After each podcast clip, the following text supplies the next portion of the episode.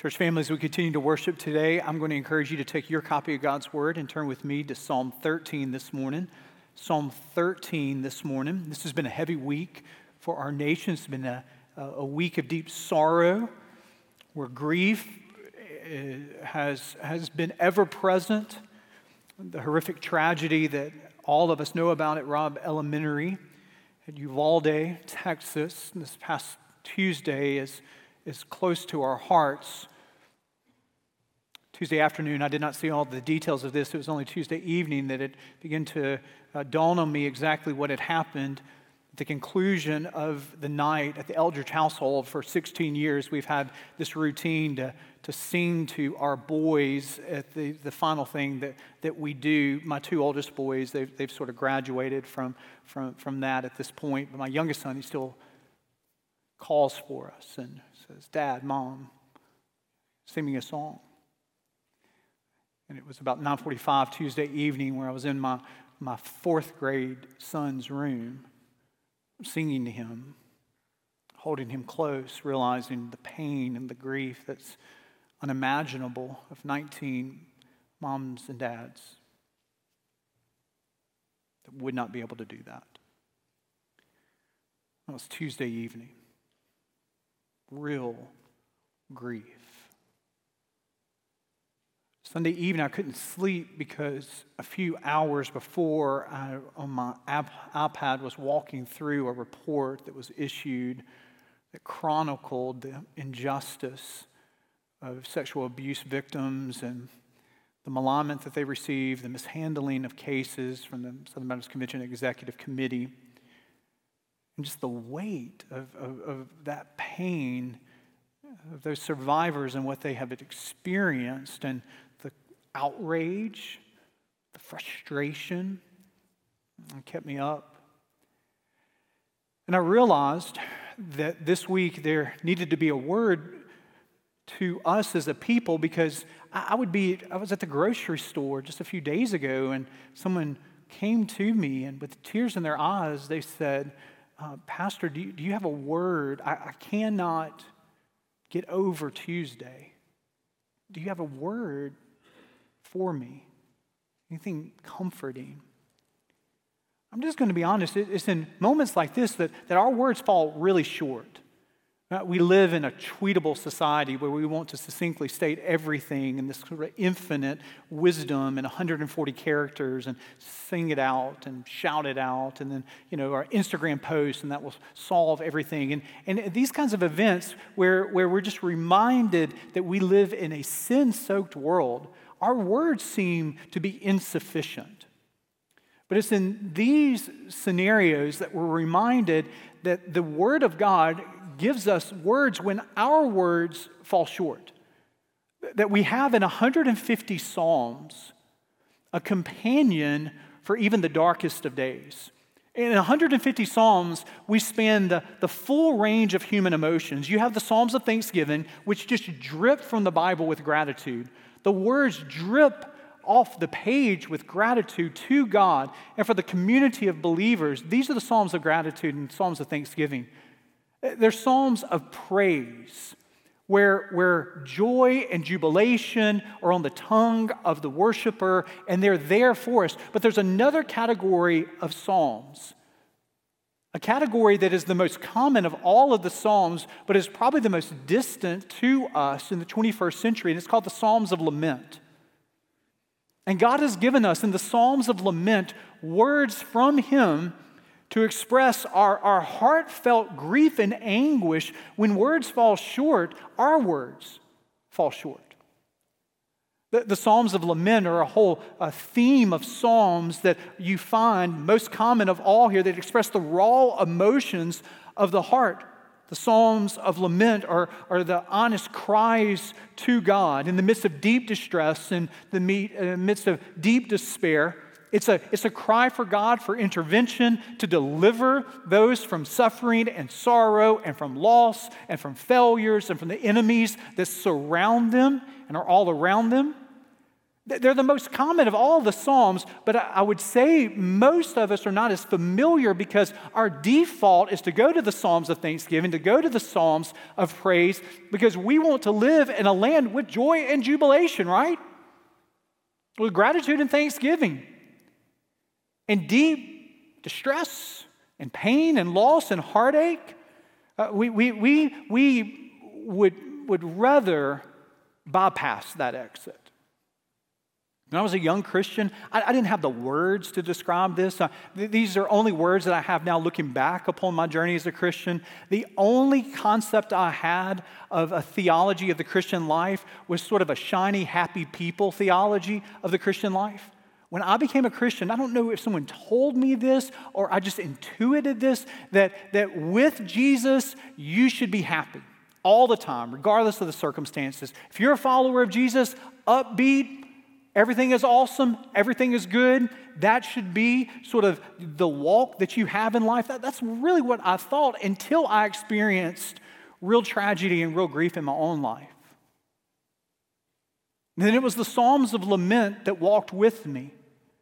And there I realized that followers of God and followers of Jesus for thousands of years have turned to passages like Psalm 13, probably the most familiar and most famous of the Psalms of Lament, when their words fall short and when all is not right in their heart nor in the world. And when the brokenness of the world encroaches upon you, it's the word of the Lord that speaks to us with such clarity. Hear the word of Psalm 13. How long O Lord?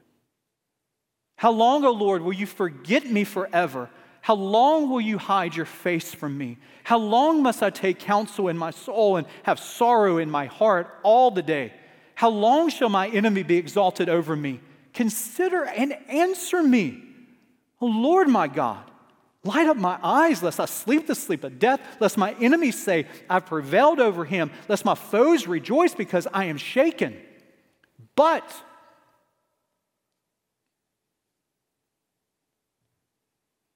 but I've trusted in your steadfast love. My heart shall rejoice in your salvation. I'll sing to the Lord because he has dealt bountifully with me. Psalm 13 is a psalm of lament that gives us a pattern to trace when words fail us, and all that is appropriate is the lament before God.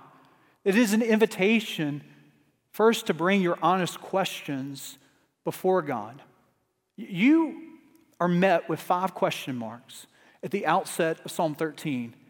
And that is five more question marks than most of us in our prayer languages is, are, are comfortable with.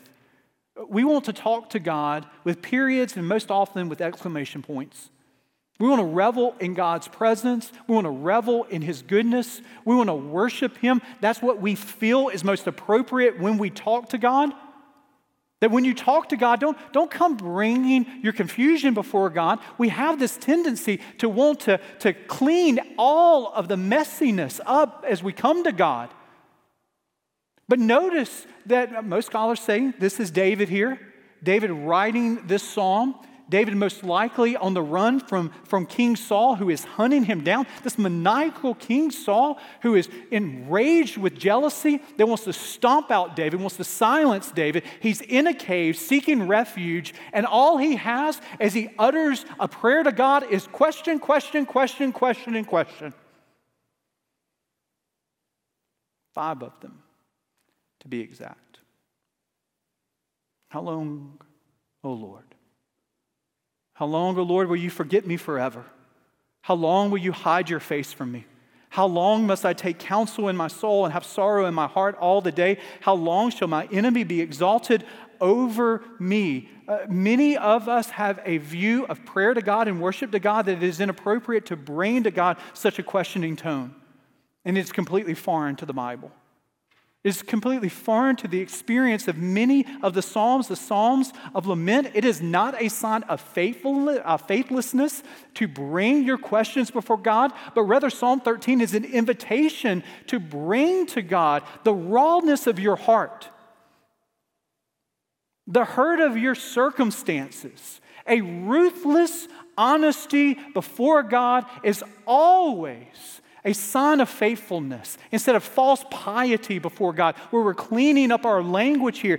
David doesn't know where God is in this moment in the midst of his trouble. He doesn't know how long his trouble is going to last. He doesn't know why God is allowing this to happen here. All of this uncertainty makes it feel as if God is far away from him and that he's turned away from David and has forgotten David in the midst of his circumstances here. And that was true for David, and it's been true for Christians for 2,000 years who walk down the cave of darkness at times. And you know something? It can also be true for you.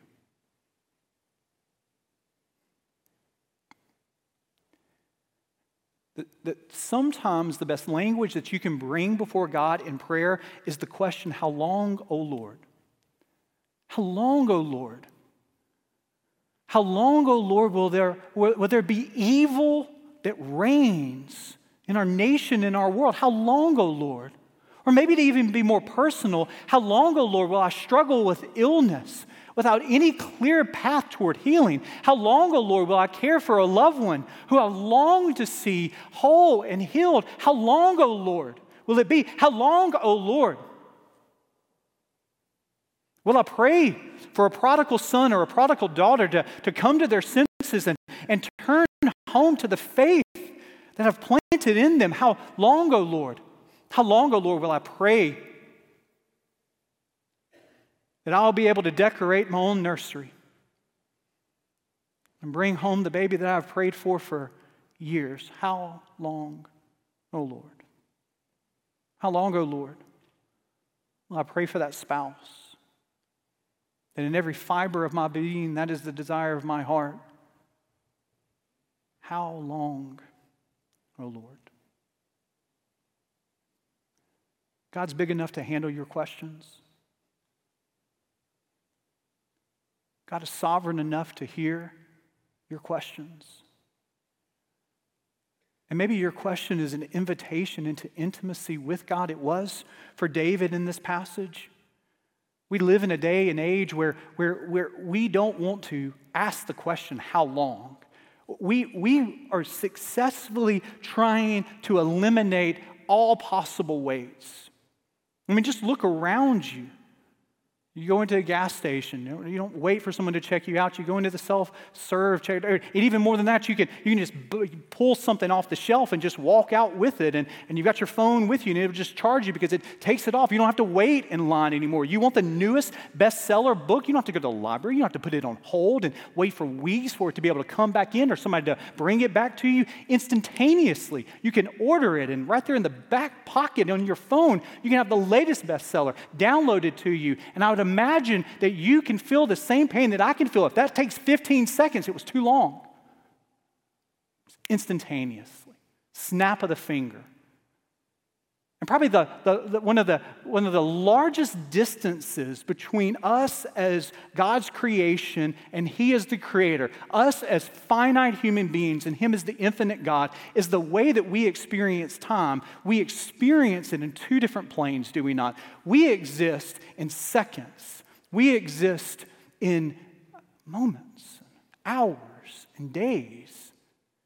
And God's horizon is, is a horizon of years, decades, centuries, eternity. And that distance can oftentimes be one of the real challenges of being a, a, follower of God is, is that God is not on your time schedule. He's not on my time schedule. God is never in a hurry. One of the famous preachers of centuries ago was a preacher by the name of Phillips Brooks who was in New England, and his disposition was one of just kind of calm, peaceful kind of guy. So one of his parishioners saw him. He was agitated. He's going back and forth, sort of pacing the church there. And, and, and one of the congregants said to him, uh, Well, well uh, Dr. Brooks, what's the matter? And it was in that moment that Dr. Brooks turned to him and said, You know, the trouble is, is I'm in a hurry and God isn't. Can you relate to that? Can you relate to the difference between God's timetable and your timetable? If, if the answer to that is yes, and it probably is yes, then you're in good company because you're in the company of biblical characters. I can think of no better illustrative story than the story of Joseph himself, starting in Genesis chapter 37. The God has his hand upon Joseph, and he has a destination for Joseph to, to be about uh, God's work to all the nations through bringing him to this prominent position in Egypt. But how he gets to that is a long and winding road. To get Joseph to that place of prominence and that position, Joseph will be betrayed by his brothers, sold into slavery, brought into a position of authority in Potiphar's house, falsely accused, thrown into prison. He's able to interpret dreams in prison. You remember this account here? He's able to interpret dreams. There's a cupbearer that has a dream. He interprets it. The cupbearer is leaving the prison as he's freed. And Joseph's last words to him is, Don't forget me when you leave. Cupbearer's, oh, yeah, I've got you. The next passage of scripture tells us two years later, Joseph is still languishing in prison. Many scholars would tell us about a decade of his life is contained in these stories here. A, a, lost decade, lost years, languishing in prison. But we're reminded through Joseph's story and we're reminded through scripture is that, that God is never late, nor is God ever early He's always right on time. And our timetable and God's timetable, it brings us to honest questions. And it is not a sin of disobedience or faithlessness. It actually, to bring those questions to God in prayer, is the, the only step truly that we can take forward with the brokenness of our heart and the brokenness of the world around us. But we don't just bring our questions before God. We turn to God for help even in the midst of our questions. Notice that the Psalm of Lament here doesn't end with question marks.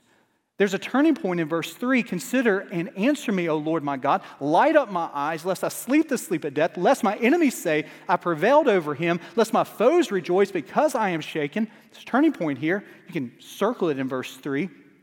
You see that word consider? One, one way you can translate that from the original Hebrew language is to look. Look. This, this is what David is saying in the cave. Look, God, to turn your face to my circumstances here. I don't know where you're looking, but look right here. And if you're a father, maybe you can relate. I, I've heard my children say that to me. I said it to my dad. There'd be something that would capture my attention. My, my, boys will, will come up to me and say, Hey, Dad, I want you to see this. I want you to see this. And, and my mind can't quite get to their uh, uh, excitement about the situation. I'm still in, in, in sort of David land over here. And so, what do I say in that moment? I say something like, Oh, yeah, that's great, that's great, that's great. And they say, to, No, no, Dad, no, really, look.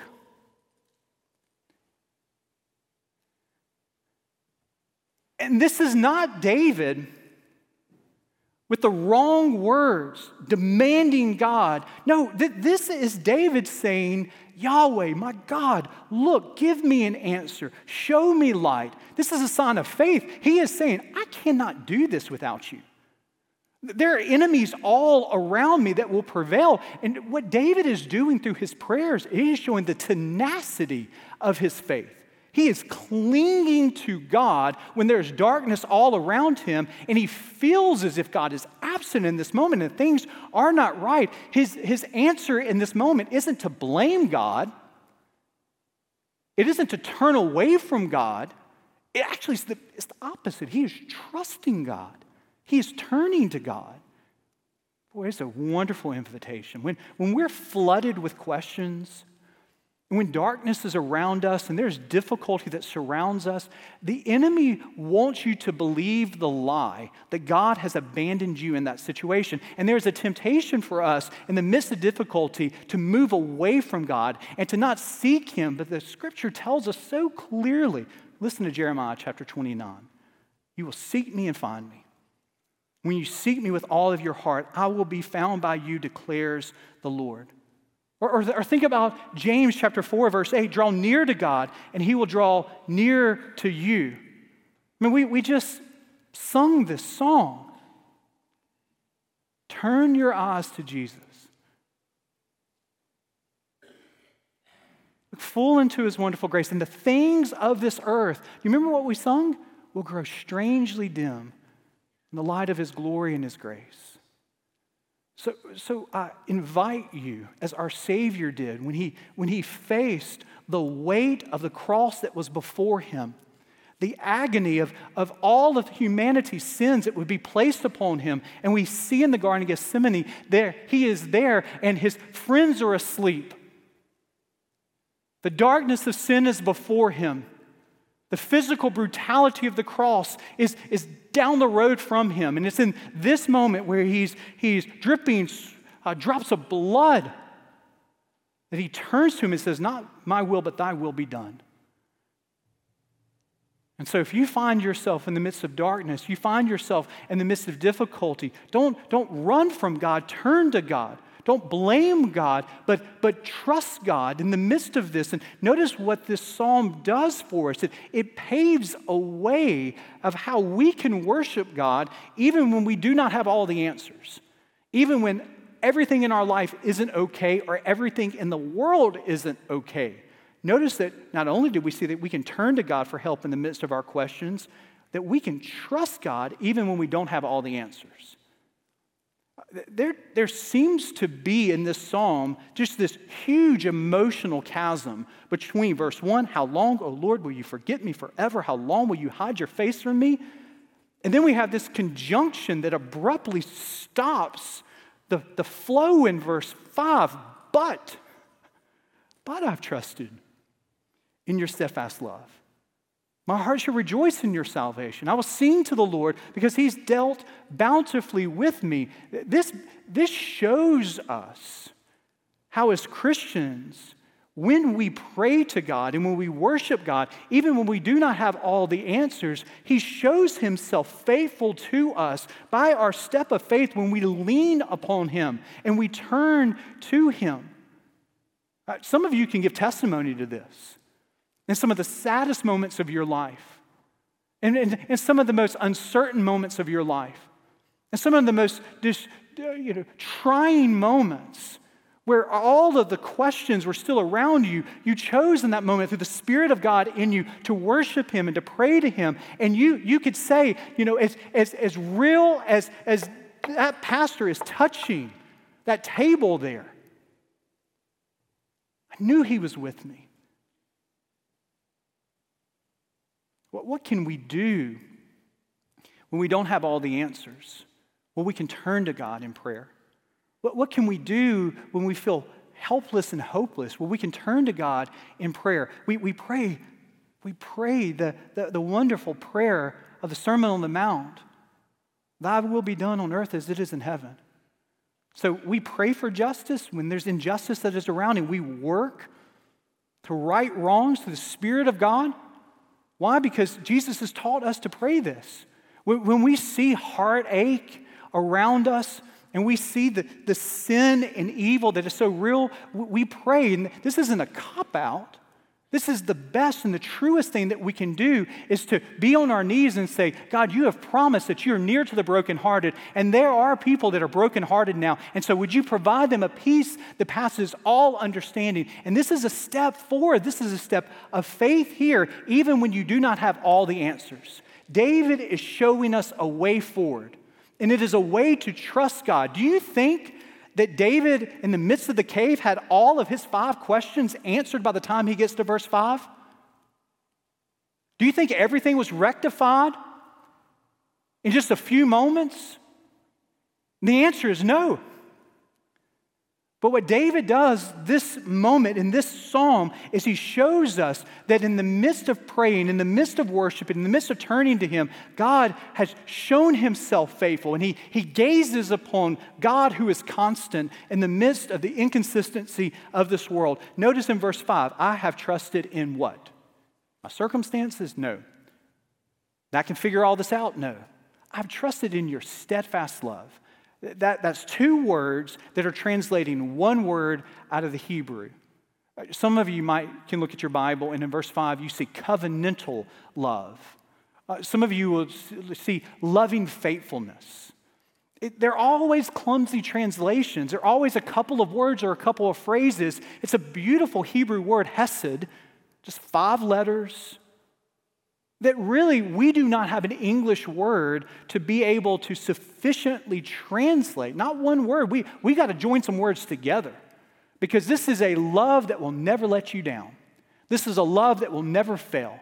This is a love that is always faithful.